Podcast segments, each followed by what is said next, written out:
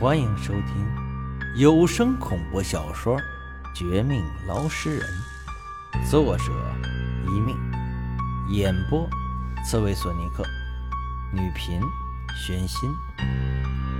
第八十八章：转移计划。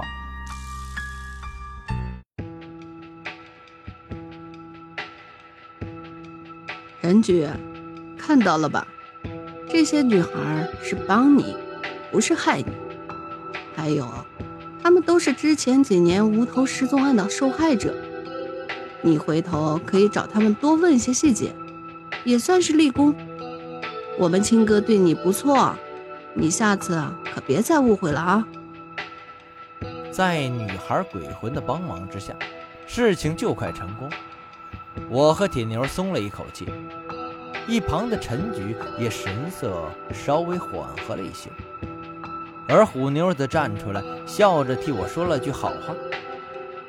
听到这话，刚才还对我不满的陈局脸色微微一红，居然主动跟我道歉，又对我保证，等会儿请我们吃饭，以后也不会怀疑我，说的那叫一个痛快。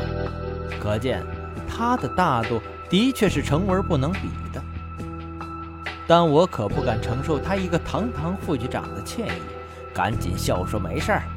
再说了，这件事难度不大，就当顺手而已。除了帮他，也等于帮我自己。事已如此，在陈局说是请客后，我们三人心情放松。除了留下还有几分凝重之色的铁牛，我和虎牛陪着陈菊到客厅那边休息，一边喝着陈菊给我们倒的乌龙茶，一边聊起他家的格局。陈菊是个爽快人，因为刚才现场验证，他不但对我十分信任，更加的信赖，还打算请我当风水大师，替他看看。改改运什么的，可我哪敢做这事儿啊？不说收钱不收钱，只说一件事儿，我也没有这个本事。捞尸体还行，帮忙对付妖魔鬼怪勉强可以，超度鬼魂这事儿也磨练出来。但要我帮忙看风水改运势，那等于找盲人摸象。找聋子当综艺节目的评委，我是自讨苦吃吗？我心中一番苦笑，面对陈局越说越带感，甚至都快将我捧成绝代高手那种五百年才有一个的天才。一旁的虎妞都听得冒出冷汗，何况是我？为了不让陈局失望。也不让自己没本事还瞎显摆。等他说完，我尴尬地笑了笑，借口自己捞尸人不懂这个。但是，我可以给他找一个算命的高手。那人不是别人，正是之前数次帮过我的钓鱼人前辈陈觉。您放心，这人实力很强，还帮过我，找他没错。我追加一句，又顺便说起钓鱼人的算命本事，将他吹上天，心里腹黑一笑。万一他没有这么大的本事，也可以捉弄一下。反正我们三人看了看，这屋子除了关公像之外，并没有别的反常。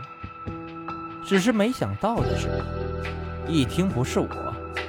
刚才还兴奋不已的陈局，立时有些失落。王清，你是不是还怪我之前没说真相，耽误了时间呢？哎，我也是没办法呀，谁叫我胆小呢？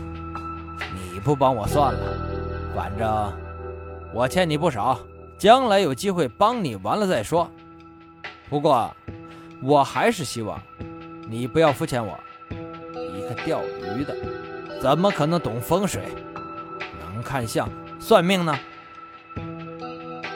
不是啊，陈觉，我不是瞎吹的，他是真有本事。你不信的话，今晚上我带你去四九城找他。四九城你知道吧？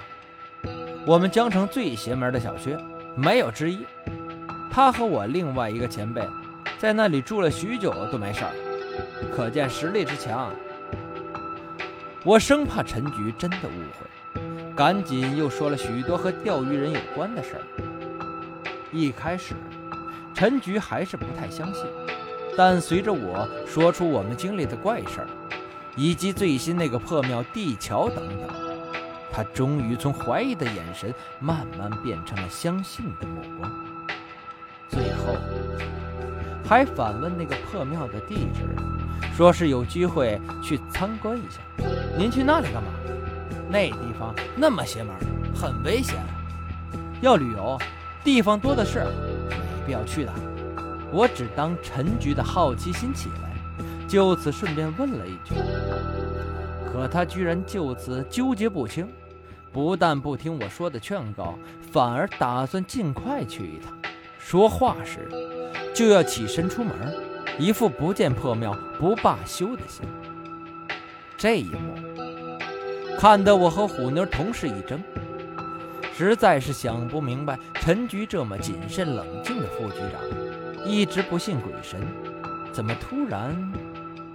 等等，好像过了这么久，那个关公像还没弄出来，铁牛还没拿过来吗？他这是搞什么？姑娘，你去看看，铁牛是不是睡着了？关公像早点拿出来，我们审问那个成文的鬼魂，也好让几个脱离阴间的女孩鬼魂可以早点回去。我们时间多，他们是临时召唤过来，不要耽误人家。哦，我马上去。这家伙怕是想独吞功劳吧？我虎妞才不会让他独吞呢。说话时。虎妞就朝着陈局的卧室走了过去，我也赶紧起身，跑到门口，将一心要想去破庙的陈局拉住。他手上的力道居然还不小，连我这常年背尸体、捞尸体的专业人士都比不过。不光如此，不管我怎么劝说，他都不听，眼中还有些奇怪的光芒闪过。最后，甚至对我威胁起来。王清，你帮我是一回事儿，我要去破庙是一回事儿，你别逼我啊！阻挡我的人都没有好下场。陈觉，您这话怎么这么难听呢？好像不是你这种人说出的话，反而像是那个程文。程文，程文，你就知道程文，你这么能耐。怎么没发现我和他其实就是一种人呢？嘿嘿，都这一步，还没发现真相。小王啊，你真不够格啊！难怪当年我随随便便将你爸骗出去，让他帮助我们完成转移计划。这是说啥呢？他疯了吧？我被陈局说的这种稀里糊涂的话镇住了。